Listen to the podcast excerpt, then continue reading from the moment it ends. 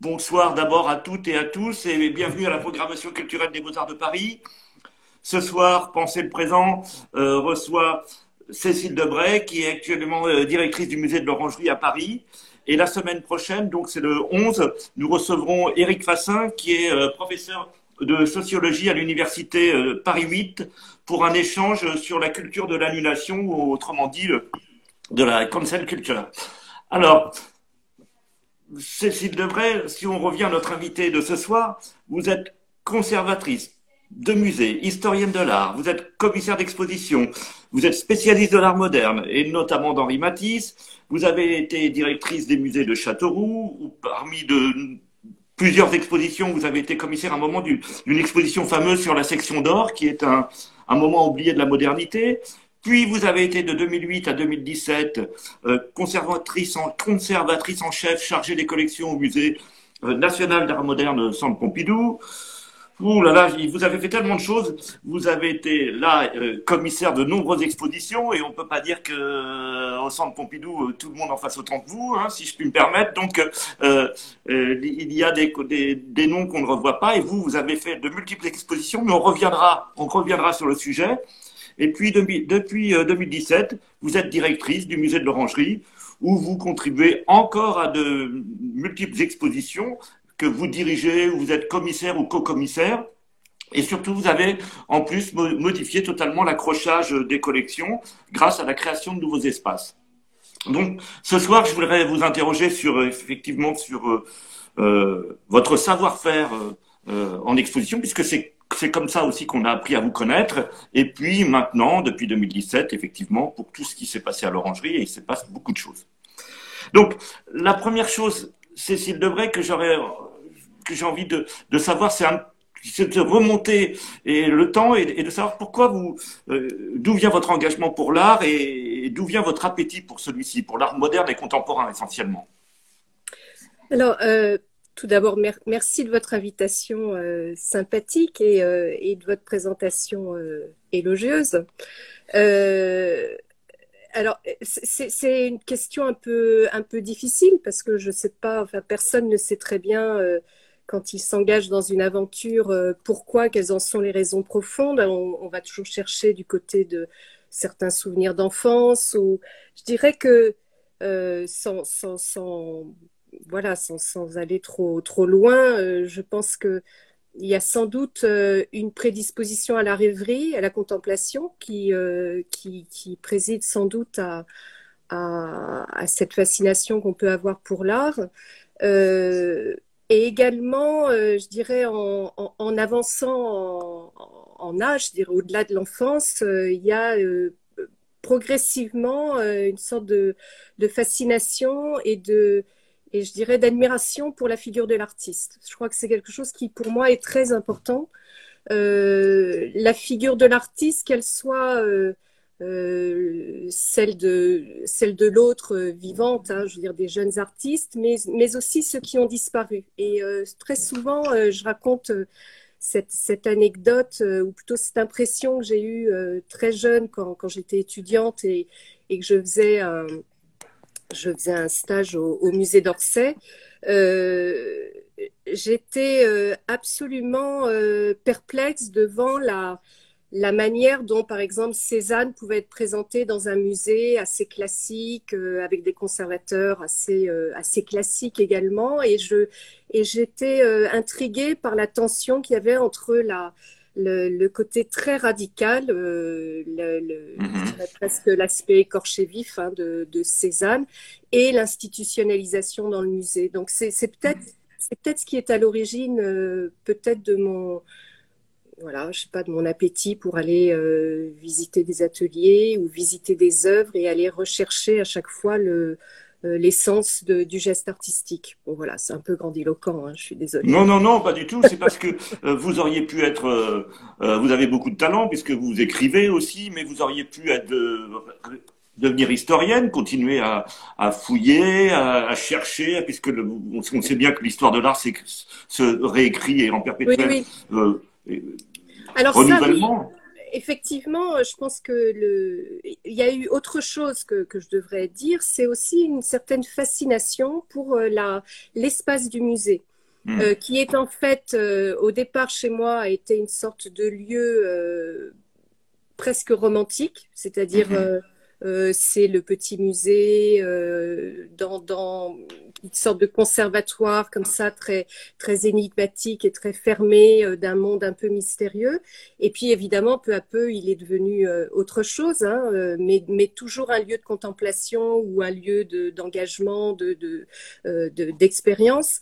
et donc, il y a, y a peut-être aussi, alors on parlait de la, de, la rêverie, mais il y a, je pense aussi, un rapport à la matière, un rapport presque au bricolage euh, qui est chez moi et qui, euh, qui, qui, est très important. Je pense que là, et on en parlera pour les expositions, mais il y a une spécificité de l'exercice de l'exposition et, euh, et le, le, le, rapport à l'œuvre qui... Euh, voilà, ça, ça, ça, ça m'intéresse beaucoup parce que je me suis dit, voilà, vous auriez pu continuer à écrire, à rédiger ou, ou, ou, à, faire ou à devenir conservatrice, mais très rapidement, vous avez été chercher dans des lieux où, par exemple, cette fameuse exposition de la règle d'or qui vous qui, quand même vous a fait connaître, hein, puisque vous dirigez les musées de Châteauroux.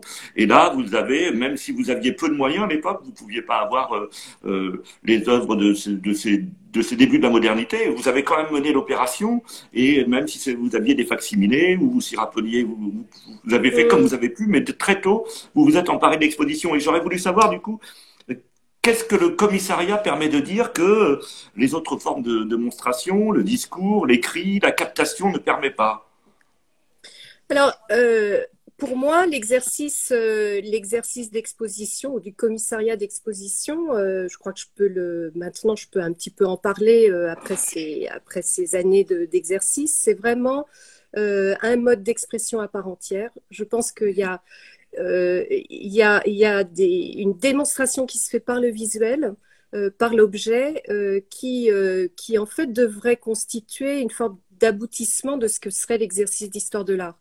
Euh, alors, euh, parce qu'en fait, cette démonstration visuelle, elle est à la fois, elle est une sorte de jonction entre, euh, entre le sensible et le concept. Et je pense que vraiment ma, c'est peut-être sans doute un fil directeur dans ce que j'essaie de montrer, notamment dans la peinture, que ce soit chez Matisse ou, ou chez d'autres. C'est vraiment cette sorte de, d'équilibre entre le concept et le sensible. Euh, et évidemment, l'exercice de l'exposition, c'est à la fois une démonstration intellectuelle, mais c'est aussi euh, euh, une expérience physique, c'est-à-dire qu'on engage le corps du, du visiteur dans, dans, un parcours, dans une confrontation avec les œuvres. Donc c'est très particulier. Euh, moi, c'est un exercice que j'adore. Hein. Vraiment, c'est un. Il y a des possibilités totalement fourmillante hein, autour de, l'exposition.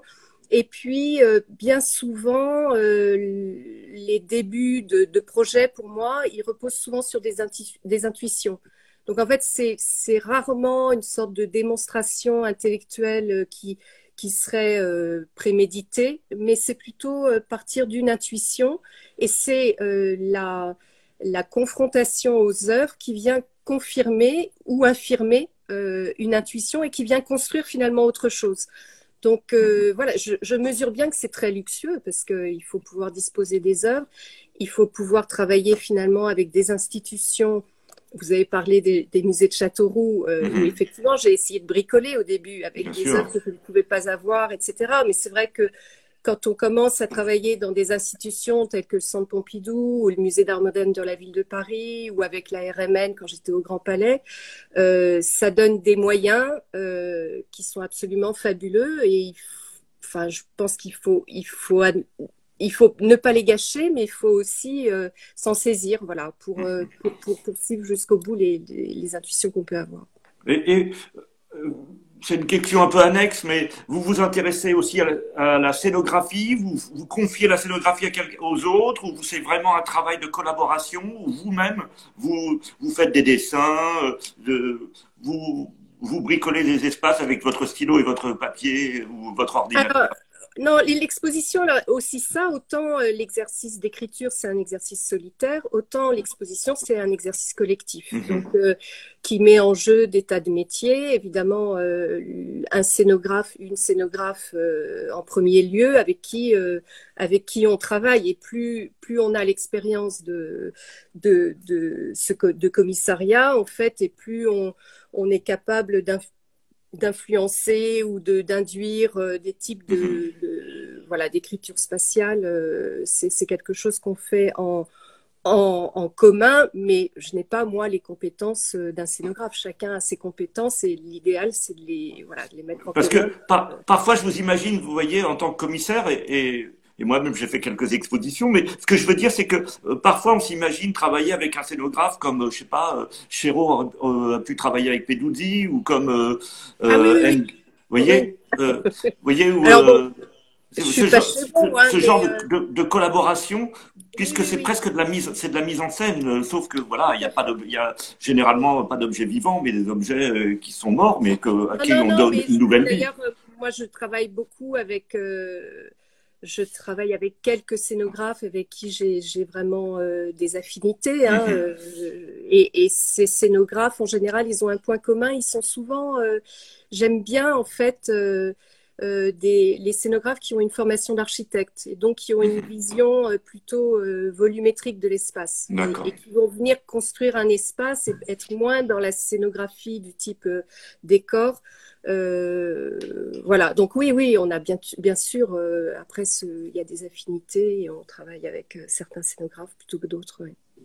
Et vous savez, au Beaux-Arts, nous avons une, filière métier de l'exposition. C'est Jean Loisy qui a, voulu la créer. Donc, c'est vous pouvez soit le faire en double cursus pendant que vous êtes en études, ou alors vous pouvez même le, faire en, année de césure. Et j'aurais voulu vous interroger justement pour, pour tous ces étudiants. C'est eux qui m'en ont parlé. Hein.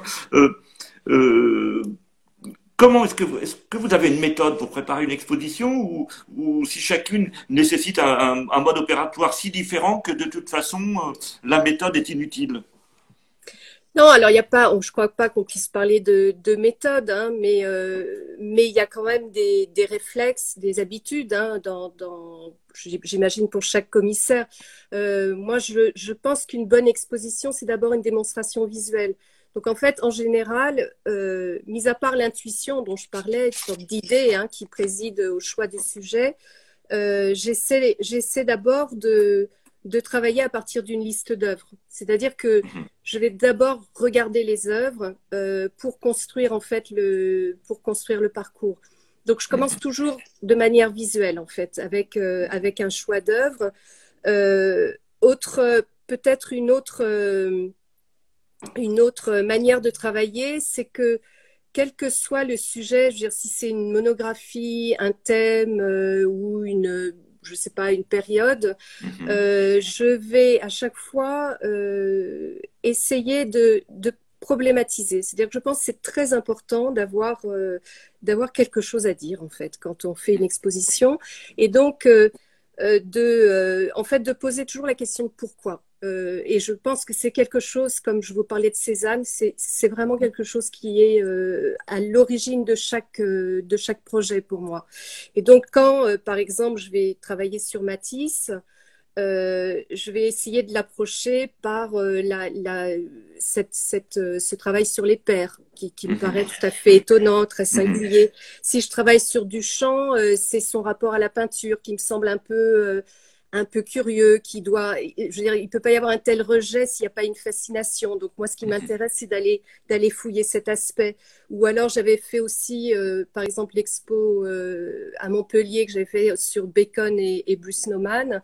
Euh, ce rapprochement, en fait, il m'est venu lors d'une visite dans un musée. C'était au, au Stade de Lich où il y avait dans une salle, c'était la les collections permanentes il y avait un carrousel de, de Bruce Nauman avec un triptyque de, de Bacon. Et j'ai été tellement frappée par le rapprochement, je me suis dit, ben voilà, ça, j'aimerais bien creuser, en fait, savoir qu'est-ce qui, qu'est-ce qui les relie, etc. Donc, à chaque fois, je pense que euh, c'est vraiment important d'avoir une question au départ et d'aller la, creuser de façon à construire en fait une sorte de, parcours, de scénario euh, qui va être fait d'un rythme avec des, des pauses, des moments forts, des moments de recul, des surprises.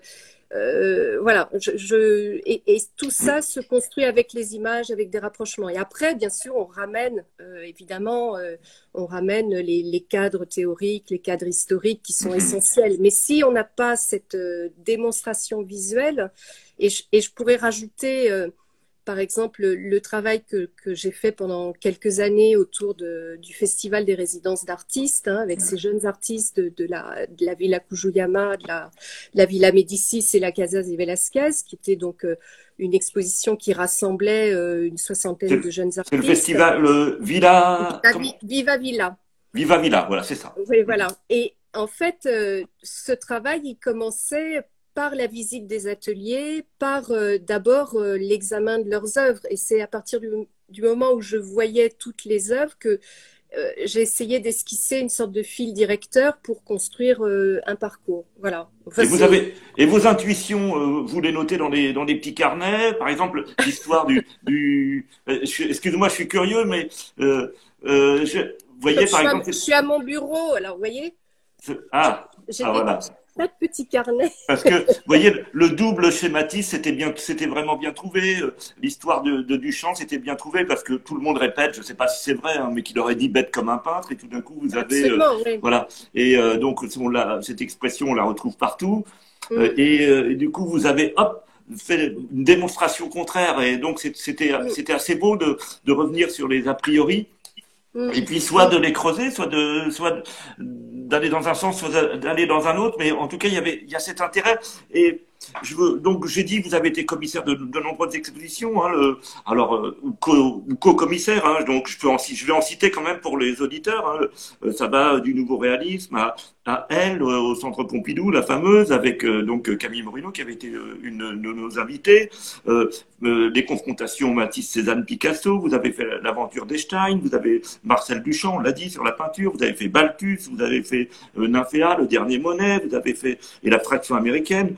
Euh, Derain, le modèle, le modèle noir, qui est une exposition très importante sur laquelle on reviendra certainement, euh, Dada africain, enfin, je ne sais plus, euh, vraiment, elles sont si nombreuses, et, et, en plus elles tournent beaucoup, hein, parce qu'elles vont, elles sont beaucoup vues à l'étranger, hein, parfois sous d'autres formes mais en tout cas, ce sont des collaborations. Et, euh, et, vous accueillez aussi des expositions qui ont été à l'étranger, que vous, comme Dada Africa, je crois, que vous, vous remodelez à, euh, à, à Paris euh, dans votre. Mm. Voilà. Mm. Et donc, je voulais vous demander quelles sont les expositions qui ont été les plus importantes pour vous? Est-ce qu'il y en a d'abord? Est-ce que ou, ou certaines quand même ont été plus marquantes ben, euh, là aussi, c'est une question difficile parce qu'elles ont toutes été, euh, elles ont toutes été des aventures, puisqu'on sait qu'une exposition, c'est quand même euh, en général deux, trois ans de travail, voire cinq, six ans. Hein, donc, mhm. peut-être je pourrais faire une sorte de, de classement. Il y, y, a les gros projets, parce que j'ai fait des gros projets avec. Des projets collectifs et internationaux, vous en avez parlé, par exemple les Stein, euh, mhm. Ça, c'était vraiment, ça a été une, vraie aventure, hein, pour paraphraser le titre, parce que. Vous pouvez, excusez-moi, euh, Cécile, vous pouvez rappeler euh, qui sont les Stein à, nos auditeurs? Voilà, alors en fait, c'est une exposition qu'on a organisée avec le, Metropolitan Museum de New York, le SF MoMA, le Musée d'art moderne de, de San Francisco, et euh, la RMN, le Grand Palais euh, à Paris, à l'époque où moi je travaillais là-bas pour la programmation. Et en fait, c'est une, euh, le projet consistait à revenir donc sur l'histoire de cette famille euh, mhm. de, de, juifs américains qui se sont qui sont venus s'installer à Paris au début du XXe siècle mhm. et qui en fait ont été les premiers collectionneurs de, de Matisse et de Picasso, mais également parmi ces enfin les, trois, les trois frères et sœurs, c'est-à-dire Gertrude Stein, Léo Stein et, euh, et, Sarah Stein, en fait, les trois euh, ont eu leur propre production intellectuelle. Mhm. Euh, on connaît bien évidemment Gertrude Stein. Moi, je m'étais saisie euh, de, de, de, Gertrude Stein, et notamment de sa relation avec Picasso et ensuite avec, avec Picabia. Donc, son écriture poétique, c'est une écriture poétique d'avant-garde, hein, où elle travaille beaucoup sur le langage, un peu, un peu à l'instar de, de, ce que fait Picasso au même moment. Donc, il y a une véritable amitié, je dirais, artistique entre les deux. Euh, mais vous avez également Léo Stein qui fait une psychanalyse, euh, qui invente, euh, enfin qui, qui, va essayer de, de, de, théoriser une sorte d'approche de l'art moderne où il place d'emblée le, Renoir, euh, Manet, euh, Cézanne comme les premiers fondements de, l'art moderne. Bref, c'était c'était à la fois une exploration, je dirais, d'une histoire des collections, donc qui pourrait mhm. paraître de collectionneur, ça aurait pu paraître un peu classique, un peu traditionnel et un peu ennuyeux, alors qu'en fait, ça a été plutôt l'exploration de de, je dirais, d'une de l'avant-garde du début du siècle, euh, avec un regard euh, venant d'Américains euh, qui était un regard finalement très, on pourrait dire presque candide, qui a mhm. permis qui a permis de jeter, je dirais, de conforter en fait Matisse et Picasso dans leur leur aventure qui était extrêmement radicale. Et s'il n'y avait pas eu ce regard euh, ce regard euh, confiant qui n'était pas stéréotypé et qui n'était pas culturel comme ceux des Français, euh, des, Parisiens du début du siècle, sans doute que leur histoire aurait été différente. Donc ça, j'ai vraiment... ça a été un très long travail, on a travaillé cinq ans, hein, et, mhm. et, ça a été assez remarquable en, en termes de commissariat, puisque il y avait donc trois villes, San Francisco, New York et Paris, et on s'est chacun occupé d'Einstein, si je puis dire. Moi, j'avais pris Gertrude Stein, euh, mhm. New York avait pris euh, euh, Léo Stein et San Francisco, c'était Sarah et Michael Stein. Et en fait, on a vraiment, je crois que c'est assez rare, on a vraiment mené ce travail de front. Donc, en fait, on a pu décupler, je dirais, l'énergie mhm. sur trois centres. Et le fait est que le travail qu'on a fait, en fait, est devenu vraiment un travail de référence parce qu'on a reconstitué la collection on a fait un gros, gros travail euh, d'archives. Moi, je me suis plongée dans la lecture euh, des textes de Stein. Enfin, c'est assez passionnant parce que Gertrude Stein, c'était euh, en plus une, une homosexuelle juive qui a beaucoup compté, je dirais, pour, pour, une, pour l'avant-garde américaine, donc pour, pour tout ce qui était, tout l'underground américain mm-hmm. se réfère à Gertrude Stein. Et, et, en fait, le catalogue euh, est devenu, enfin, a été primé. Euh, voilà. Bon, donc c'était vraiment une belle, euh, une belle aventure. Je pourrais parler de Elle à Centre Pompidou, mais vous en avez parlé avec Camille. Mais là, ça a été une expérience très heureuse, je dirais, d'un collectif très heureux. et ça, c'est assez rare pour le souligner. et puis, et puis après, peut-être que ce qui ce qui est resté euh, comme une expérience euh, marquante pour moi, je dirais que c'est aussi les expositions que j'ai pu faire avec des artistes vivants. Mhm. Euh, et j'ai pu côtoyer des très grands. je pense, je pense par exemple à Châteauroux. j'ai fait une exposition sur Gilles Ayot, que je considère comme un, un, très grand peintre. Hein, moi de même. Et on, on attend, on, nous promet une exposition depuis des années, c'est une espèce d'arlésienne. Je pense qu'il faudra la faire, effectivement. Euh, c'est vraiment euh, un peintre de peintres hein, euh, qui, qui, est beaucoup admiré par les, par les peintres. que j'avais donc une exposition qui, qui s'était arrêtée à Châteauroux, donc j'avais pu le, le, côtoyer. Évidemment, euh, Lucian Freud, dont, j'ai pu faire la, une des dernières expositions, hein, mhm. je crois la dernière d'ailleurs, euh, puisque je l'ai vu régulièrement à Londres, j'ai vu son atelier, ce qui était un, je dirais un privilège, hein, euh, puisqu'il il était très très secret. je pense également à Paola Rego, mhm. dont, une de votre toute dernière exposition. Voilà, qui est une artiste enfin vraiment une artiste monde, hein, un peu comme une Louise Bourgeois actuelle, et qui a un atelier absolument fantastique avec euh, des mannequins, des costumes. Euh, euh, voilà. Donc oui, une, des rares, une des rares artistes de l'école de Londres. Je crois que c'est la seule femme hein, d'ailleurs de l'école de Londres. Et donc vous êtes allé la chercher. Et elle vient, donc elle est portugaise. Elle est Paola Rigo. Elle, elle était donc partie à Londres pour travailler. Hein, c'est ça? Oui, oui, alors c'est une, elle est toujours restée un peu à cheval entre enfin, Lisbonne et, et, et, Londres. Elle est euh, effectivement totalement euh, rattachée à l'école de Londres. Elle a fréquenté tous les, cercles londoniens euh, de, de, la grande époque de l'école de Londres. Et surtout, elle a une œuvre elle a une œuvre qui est à la fois très politique, très féministe et totalement originale. C'est-à-dire qu'elle ne ressemble à personne. elle travaille notamment à partir de, poupées euh, qu'elle façonne dans son atelier, qu'elle met en scène. Donc il y a ce travail de réalisme qu'on retrouve dans l'école de Londres, qu'on retrouve évidemment chez Lucian Freud à partir du modèle vivant. Mais avec Paola mhm. Rego, elle fait des sortes de petits théâtres dans son atelier qui sont absolument euh, fascinants. Et, euh, et, voilà, et j'étais assez fière parce qu'en fait, cette exposition qui a été faite dans, le, dans les espaces assez euh, réduits de, de l'orangerie, j'ai eu tous les conservateurs de la Tate moderne qui sont venus voir l'expo et qui venaient à Paris pour découvrir une artiste qui était juste à côté. Enfin, J'exagère un peu, mais dans la manière de de, mettre en Vous aviez montré près de 60 œuvres, je crois. Hein. Il y avait oui, avec, euh, hein. avec des mannequins aussi, et puis des, et puis des, j'ai mis, par exemple, il y a un Ron Mueck, donc une sculpture mhm. de, de, son, qui est son gendre, en fait. Mhm. Donc, on ah, a, D'accord. Oui, oui. Mhm.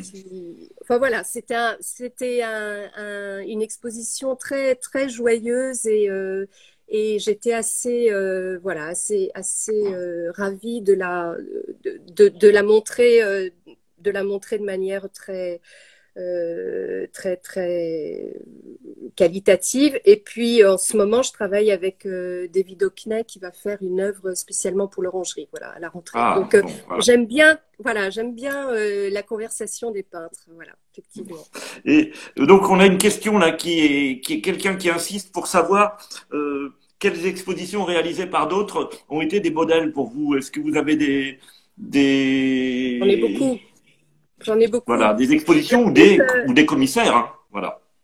Ben, ça va avec, oui, évidemment. Oui. Euh, oui, oui. Alors ça, ça serait, enfin bon, ça, ça mériterait une réponse euh, assez longue, hein, parce que il y a, je pense qu'en France, on a, euh, on, pourrait, on pourrait affirmer quand même que l'exercice du commissariat d'exposition est, est, une spécificité française. Je pense qu'on a de très grands commissaires. je pense Bon, évidemment, euh, je pense à quelques expositions comme L'âme au corps ou Mélancolie de Jean Clair, euh, mais et toutes les autres qu'il avait fait au, Centre Pompidou, qui sont des, expositions remarquables. Je pense à celle de, Régis Michel, euh, qu'on a peut-être oublié un petit peu, alors que c'était vraiment un, un, excellent euh, commissaire programmateur au Louvre. Il était le, directeur du, cabinet d'art graphique et il a fait ses parties pris où il a invité Derrida, euh, Lyotard à venir mhm. faire des, des ou d'Amish. je me souviens de, de, ces expositions.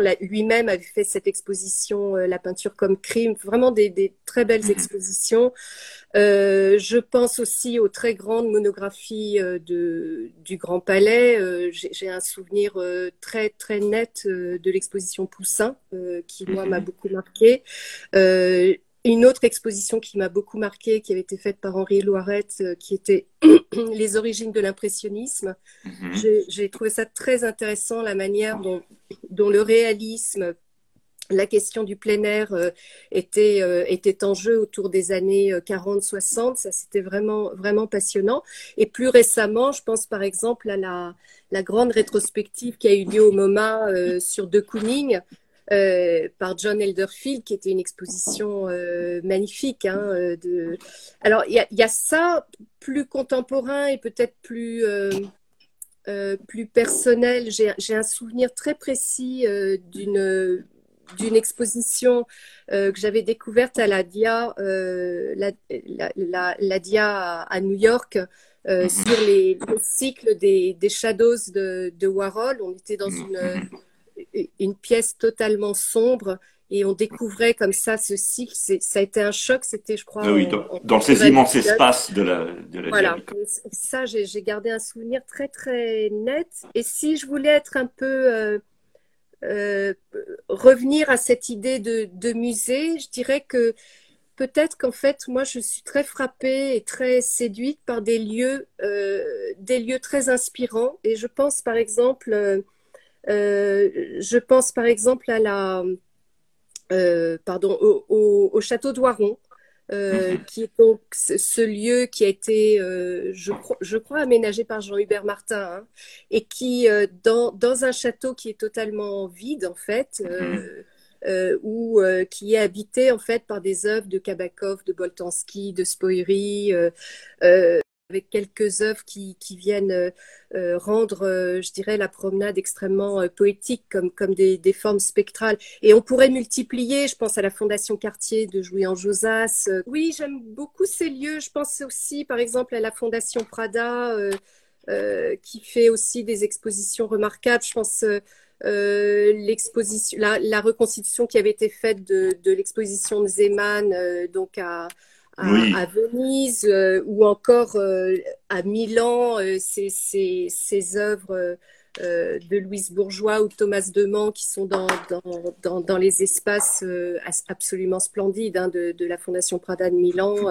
Voilà, donc vous voyez, c'est très, très riche, hein, mais il y, a, y, a, énormément de choses qui se font et il y a de très grands commissaires voilà, dans, parmi nos, nos, aînés et nos contemporains. Mm. Et et justement, vous, vous faites des expositions euh, monographiques, thématiques, et, et est-ce que vous faites aussi des expositions de modélisation, hein, donc par exemple le modèle noir? C'est-à-dire que vous, ce que j'appelle l'exposition de modélisation, je ne sais pas comment on peut les appeler, mais qui vont prendre, qui vont attraper euh, euh, quelque chose qui est euh, le moment, je ne sais pas, par exemple, ça va être le sacré, ça va être, ça peut être un thème et qui va le creuser et qui va nous donner, par exemple, les années 50 pour moi a été une exposition de modélisation. C'est ce moment où je me suis intéressé particulièrement à l'art contemporain où je me suis rendu. Voilà. Donc ces, ces, expositions pour moi sont très importantes parce qu'en termes de pédagogie, je me dis que c'est ça qui à un moment fait que euh, nous public, euh, on a envie de se plonger davantage dans un dans un domaine. Est-ce que vous vous faites une différence entre monographie, thématique, ou, thématique ou ou modélisation ou pour vous vous traitez les choses de la même façon? Bah, je pense que évidemment elles sont elles sont de formats différents. Euh, donc il y a il y a il y a, il y a peut-être une différence euh, quantitative, mais sur le sur le fond, c'est toujours euh, pour moi c'est toujours un peu la même démarche. Vous avez parlé du modèle noir. Euh, évidemment, le modèle noir, ça a été vraiment le, le, le propos était de revenir sur sur la, question de la présence des communautés noires euh, dans, le Paris du 19e jusqu'aux années 30. Mais en fait, quand on, prend ce sujet, euh, ça repose aussi sur une forme de, supposition ou d'intuition euh, de manière euh, en, filigrane, c'est-à-dire est-ce que, est-ce que en fait il y a une sorte d'équivalence ou de rapport entre la peinture moderne et euh, le, un regard qui serait un regard plus moderne sur euh, la question raciale euh, des, des, Noirs. Donc ça, est-ce que Manet, pour le faire simple, est-ce que Manet a un regard euh, un regard qui serait non raciste sur, euh, sur, sur son modèle, euh, alors que Jérôme aurait, Jérôme le, le, serait pas. Voilà, bon, ça c'est une, c'est une question et qui, à mon avis, était un peu en filigrane de toute mm-hmm. l'exposition sur le modèle noir. De la même façon, quand récemment j'ai, j'ai, j'étais donc co-commissaire de l'exposition préhistoire au, au, Centre Pompidou, et en fait, c'est une exposition qui, qui est très informée, qui, qui recèle d'énormément de, de textes, de, de, références, de dates historiques. Mais sur le fond, en fait, elle repose sur une simple intuition, sur une simple interrogation. C'est de se dire pourquoi euh, on fait le constat que finalement la discipline de la préhistoire, c'est-à-dire le moment où on, où on a pris conscience qu'il a existé un temps en, euh, avant, avant l'écriture, euh, à, ce, à, ce moment précis, en fait, se met, euh, se commence en fait l'aventure de l'art moderne. Donc cette, cette concomitance, on l'interroge et on se dit en mhm. quoi les rapports, qu'est-ce que est-ce que ça a pu influencer d'une part. Donc à chaque fois, c'est on part toujours d'une intuition, mhm. d'une question pour pour la développer. Mais bien sûr dans des je dirais, dans, dans, une dimension beaucoup plus développée, puisque la préhistoire, c'était sur un espace de 2000, 2000 mètres carrés, on avait 300 objets, euh, euh, voilà, mais c'est, il y a quand même toujours, euh, toujours la question du pourquoi qui doit, qui doit sous-tendre, en fait, le, le, le parcours de l'exposition je vous ai beaucoup interrogé sur, sur euh, les expositions. Je voudrais vous interroger maintenant sur euh, le musée de, l'Orangerie. Donc, je, je l'ai déjà dit, vous êtes directrice du musée de l'Orangerie. Vous, euh, vous, donc, vous êtes sous. quel est, le, quel, quel, est le rapport avec le musée d'Orsay? C'est-à-dire que là, c'est un, c'est un lien qui. Vous avez une autonomie par rapport à Orsay ou les programmes sont élaborés avec la directrice d'Orsay, qui est Laurence Descartes? Est-ce que Comment, ça s'organise alors, en fait, le musée de l'Orangerie appartient, euh, euh, appartient euh, avec, avec le musée d'Orsay. On est réunis, les deux musées sont réunis au sein d'un établissement public, donc mhm. qui est une structure administrative et qui permet en fait de, de mutualiser toutes les directions transversales, tous les, et même tous les supports, donc la communication, les éditions, mhm. les, etc. Donc, pour en revanche, la direction scientifique et la programmation euh, relèvent de ma direction euh, pour l'orangerie. Et donc, mhm. ça permet, en fait, pour un musée euh, relativement petit, ça permet d'avoir les moyens d'un grand musée. Donc, c'est vraiment une chance pour, pour le, le musée de l'orangerie. et par ailleurs, c'est également un petit musée qui, qui attire beaucoup, beaucoup de monde. Euh, voilà, on, a, beaucoup d'atouts en fait pour pouvoir euh, développer une programmation assez euh, de, qualité. Et depuis 2017, donc vous, avez pris donc la direction, on l'a dit en 2017, et là vous avez fait beaucoup de modifications. Vous avez modifié l'accrochage, vous avez modifié les espaces. voilà, est-ce que vous pouvez nous raconter un peu comment les choses se sont mises en place et, et quelle, quelle a été la ligne directrice de, de ces nouvelles propositions? Alors, euh, effectivement, quand je suis arrivée, je, j'ai commencé d'abord, euh, je crois, à, introduire, d'abord à construire une programmation euh, d'exposition. Et mon propos, c'était de, de, de, renforcer en fait l'identité du musée, de la je dirais de la renforcer parce que Laurence Descartes avait commencé hein, à le faire avec notamment cette, cette, belle exposition sur Apollinaire où, qui était vraiment euh, une manière de revenir euh, sur l'histoire euh, de, de, la collection Paul Guillaume qui a été en fait conseillé par Apollinaire et donc qui a été un des mhm. grands marchands du début du XXe siècle. Et, et donc, comme, comme moi j'arrivais en tant que moderniste, euh, j'ai vraiment euh, construit une programmation qui permette de, de, de creuser ce sillon. Donc, euh, Dada Africa, euh, la question euh, Franz Marc Auguste Maqueux, Fénéon, toute, toute exposition qui permette de d'affirmer vraiment le, domaine, en fait, ou le territoire de, l'orangerie, qui est celui des premières années parisiennes hein, d'art de, moderne.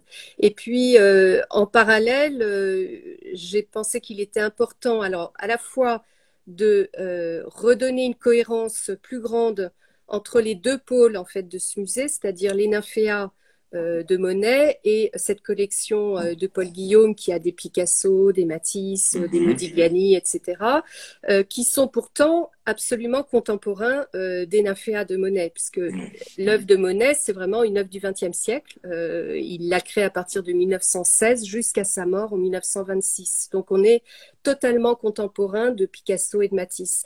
Et ça, je trouvais qu'il fallait le réaffirmer parce que euh, c'était pas totalement lisible. Euh, et pour cela, euh, pour euh, redonner cette, euh, cette cohérence et même, même au niveau spatial, j'ai décidé de, de, consacrer une salle à des contrepoints contemporains, c'est-à-dire d'inviter des artistes à faire des relectures des nymphéas qui sont au premier, la salle étant dans, au niveau des collections au moins deux, et de façon à pouvoir construire comme ça ce lien entre les deux, les deux niveaux et et évidemment insuffler, euh, je dirais, une, sorte de dynamisme euh, et aussi une réflexivité euh, grâce, grâce au regard des, contemporains. Et comme cela qu'on a pu voir aussi Patrick Tosani, qui, qui, était enseignant jusqu'à l'année dernière aux, Beaux-Arts de Paris, qui est un, formidable photographe. Et voilà, oui, continuez, excusez-moi. Oui, oui, bah, j'ai invité, la, première qui a été invitée, c'était Otobong Kanga.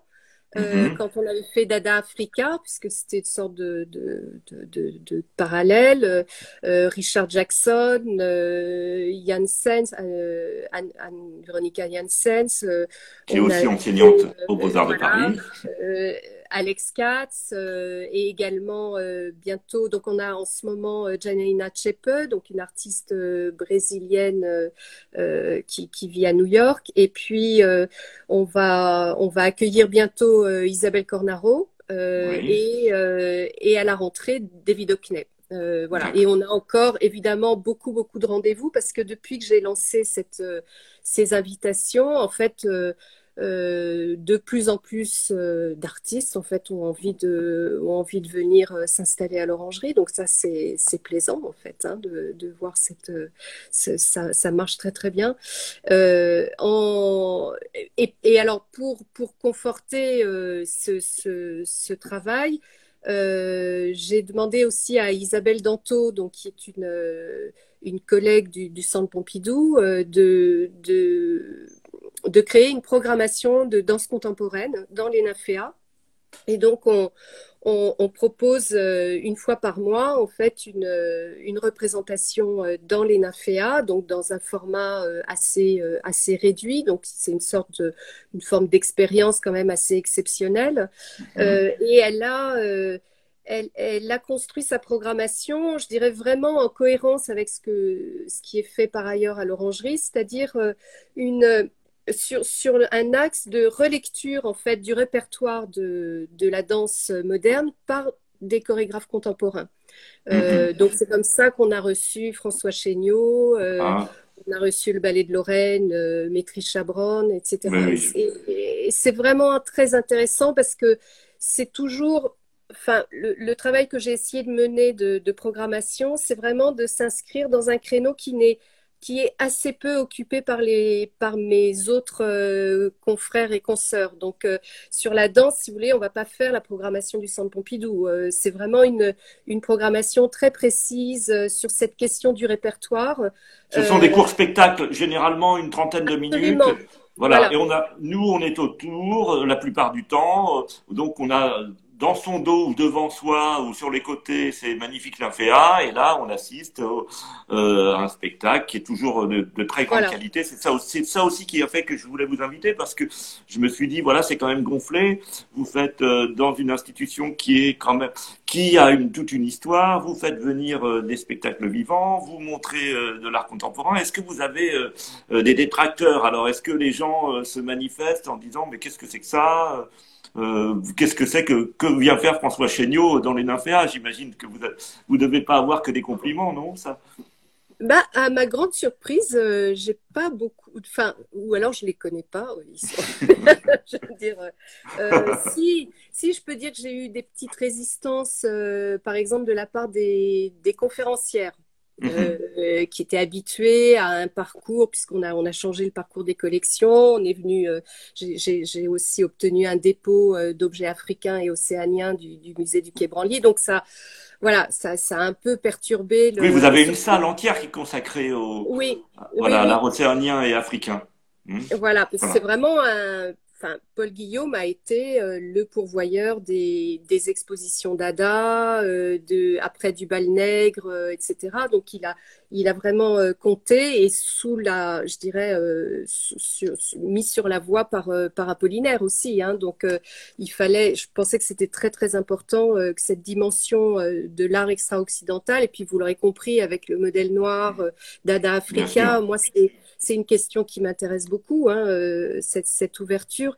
Et voilà, alors il, a fallu, il a fallu aussi convaincre les, agents de surveillance hein, qui, étaient un petit peu décoiffés au début, mais oui, c'est vrai qu'on peut être inquiet parce que les, voilà, la, particularité des, des Monex, c'est qu'ils ne sont pas sous, sous plexi. donc, oui, non, mais en fait, ça se passe très bien. Ça se passe très bien, j'imagine. Non, en plus, c'est vraiment une équipe, euh, ça, ça je, je, tiens à le dire, parce que c'est vraiment une équipe, euh, c'est une petite équipe, mais extrêmement euh, chaleureuse. C'est-à-dire vraiment, et, et, la plupart des, des, visiteurs me le disent, ils sont toujours très étonnés de la, de, de, la bonhomie, en fait, de l'accueil à l'orangerie. C'est vrai qu'on a, on a une chance particulière dans ce lieu parce que c'est un musée qui est dans un jardin. Euh, de mhm. plein pied. Et euh, quand on, rentre très facilement, vous voyez, c'est pas comme l'accès au Louvre, il faut passer par une pyramide. Bien sûr. il, y a, quelque chose de très ouvert, euh, de très ouvert sur le jardin. avec une, durée de visite qui est relativement courte. Et je crois que c'est le succès de, de ce lieu, c'est cette sorte de, d'accueil comme ça, bienveillant, euh, assez bonhomme et, euh, et en même temps, ça c'est ce que j'ai essayé de, construire, qui, qui permettent de voilà d'ouvrir comme ça des, des portes. Euh, de, j'ai le, premier geste que j'ai fait en arrivant, c'est de négocier un dépôt d'un John Mitchell pour, pour mhm. Magnifique, faire aussi entre le haut et le bas. Bon, c'est voilà, c'est des petites touches, mais peut-être que ça, ça c'est aussi important de, de, le, de le souligner, c'est que j'ai toujours euh, imaginé que euh, les pièces d'art contemporain dans les musées plus classiques, c'est un peu la tarte à la crème aujourd'hui hein, dans, les musées. Je pense qu'il il faut le faire avec beaucoup, beaucoup de justesse. Et euh, il ne mhm. s'agit pas de plaquer des œuvres contemporaines et d'empêcher finalement un visiteur qui ne serait pas sensible à ça. C'est pour ça que j'ai vraiment sauté sur l'occasion de cette salle qui est totalement hors parcours pour euh, ces expressions contemporaines et, euh, et je, je, crois très important de le faire avec, euh, avec justesse, encore une fois. Hein. Tout à fait. C'est ce que j'apprécie beaucoup. C'est ce que j'apprécie beaucoup chez vous, c'est que on n'est pas dans des effets de surface. et bon, je citerai pas d'institution, mais on sent qu'il y a un véritable engagement. Et, et, je voulais vous dire donc comment comment vous vivez ce confinement là Comment euh, parce que là on, approche de la, fin de notre conversation. J'aurais voulu comment vous envisagez vos activités euh, dans cette période de crise sanitaire? Oh, Vous savez, un peu comme tout le monde, hein, euh, on est, on, jongle avec la programmation. Donc, par exemple, il y avait cette très belle exposition des Kiriko qui était prévue en mars dernier, que j'ai reculée, que j'ai je l'ai sauvé trois semaines. Bon, euh, mhm. c'était un travail formidable. Ça a été vraiment un travail énorme par euh, Paolo Baldacci, le, commissaire invité, qui avait réuni euh, des pièces inestimables hein, de, de, la période métaphysique de Kiriko. Donc voilà, on a fait glisser, on parle avec nos partenaires. voilà, Janaïna Chepe, ça a ouvert mi-octobre. ça devait fermer début janvier. Je vais la prolonger jusqu'en mai parce que c'est un crève-cœur pour cette artiste, qu'elle ne soit pas vue. Donc en fait, c'est, euh, c'est, on passe un peu notre temps à, à discuter euh, les uns les autres, euh, à essayer de, de, prolonger certains, certains projets. À, par exemple, j'avais un projet avec avec avec un artiste pour l'été, mais j'ai dû lui expliquer que euh, c'était pas raisonnable parce qu'il faut laisser la place à ceux qui sont déjà programmés. Donc voilà, c'est un peu, mais ça se passe bien. Enfin, il faut, il faut expliquer, il faut, euh, il faut discuter, il faut aussi euh, euh s'occuper de son équipe, c'est-à-dire mhm. c'est difficile hein, pour les gens. donc on, on, est la plupart euh, de l'équipe tertiaire est en télétravail, donc on fait beaucoup de réunions, évidemment. Moi, je suis assez souple sur la, la possibilité qu'ils aient de, de, revenir de manière ponctuelle au musée pour, euh, bah voilà, pour, euh, pour un peu reprendre pied avec les lieux, parce qu'on a, on a la chance d'avoir des, des, bureaux isolés, donc il y, a pas, il y a très peu de monde. Hein. Et puis, on a une petite équipe d'agents de, surveillance qui qui tourne. Donc, qui, voilà, le lien, en fait, j'essaie de maintenir ce lien avec le musée et ce lien avec l'équipe euh, continue. Euh, voilà. Et vous, vous, faites des choses en virtuel ou euh, vous n'êtes pas équipé et, vous avez et vous préférez et comme vous avez ce rapport à l'exposition, c'est plutôt c'est davantage ce qui vous touche et donc vous êtes oui, extérieur. Non, par exemple pour Kiriko, on a, c'est pas du virtuel du tout, hein, on a juste euh, repris la une sorte de, de petit parcours de l'exposition en mettant les textes de salle, en mettant quelques. Mhm. Je sais que ça a été pas mal lu et vu hein, avec les, les, images des tableaux. Euh, on a on a quelques films, mais on n'a pas. Euh, dire, sur la réalité virtuelle, on a été très très actif, hein, parce qu'on avait fait une expérience en réalité virtuelle sur les nymphéas euh, dans le musée, hein, à l'époque où il y a, y a ça de à peine deux ans. Mais là, en plein confinement, moi, je je vous avouerai que je suis pas. Euh, je, voilà, on est un petit musée pour ça. On n'a pas les moyens euh, d'un. Parce que vous auriez pu mettre en. Vous avez, par exemple, les spectacles vivants. On, oui, voilà. On souhaiterait les voir. Vous auriez pu peut-être. Vous avez des captations. Euh, ça c'est. Alors voilà, ça c'était un débat que j'ai eu avec les danseurs, les mhm. chorégraphes, puisque par exemple avec François Chéniaud, il devait venir danser. je lui ai proposé. On a discuté avec Isabelle. Et on se disait bon, est-ce que est-ce qu'on pourrait pas euh, faire une captation euh, et, on, et, on, donne la captation Mais là encore, c'est une question de justesse, c'est-à-dire que mhm, euh, vous savez très bien, puisque vous y avez assisté, c'est-à-dire que ces représentations dans les nymphéas, c'est un engagement physique, encore une fois. Tout à fait, c'est vrai. Mhm. Ça serait. Ce n'est pas sur une scène ordinaire, bien sûr. Voilà, et donc on a préféré en fait repousser, euh, de repousser complètement euh, la, euh, la programmation. On n'a rien annulé, hein, donc on a vraiment tenu nos engagements avec les artistes. On a juste fait glisser la programmation. Et en revanche, on en a profité pendant le confinement pour faire des travaux. C'est-à-dire qu'on a dépoussiéré les nymphéas, on a changé la moquette, on a, enfin tout ce qu'on ne peut pas faire quand on est en ouverture publique, on, on le fait. Voilà, mais enfin, je crois que tout ça, euh, la plupart de mes collègues le font aussi. Euh, voilà. Et est-ce que vous avez participé Il y a tout un mouvement en ce moment qui va vers le ministère de la Culture en disant, s'il vous plaît, euh, laissez-nous ouvrir nos institutions avec des jauges réduites, comme ça a pu être fait à un moment, puisque les grands magasins sont ouverts, etc. Est-ce que vous avez participé de, ce mouvement, puisque je, crois qu'il y a eu plusieurs rendez-vous de, de demandés ces jours-ci euh, alors, moi, j'ai pas. Euh, vous, vous, faites allusion à la, la, la, pétition en ligne là qui a été lancée par Emma Lavigne, je pense, non Je, je crois, oui. Je ne sais pas si c'est Emma Lavigne, mais en tout cas. Euh, enfin, qui apparaît dans les journaux. Hein, je, je, euh, alors, moi, je vous dirais que je non, je, je participe pas à, à, ça de cette manière-là. Je veux dire, ça m'empêche mhm. pas de le dire euh, et d'en parler avec euh, avec les, les, je dirais les, les membres du, du, ministère de la Culture que je croise. Mais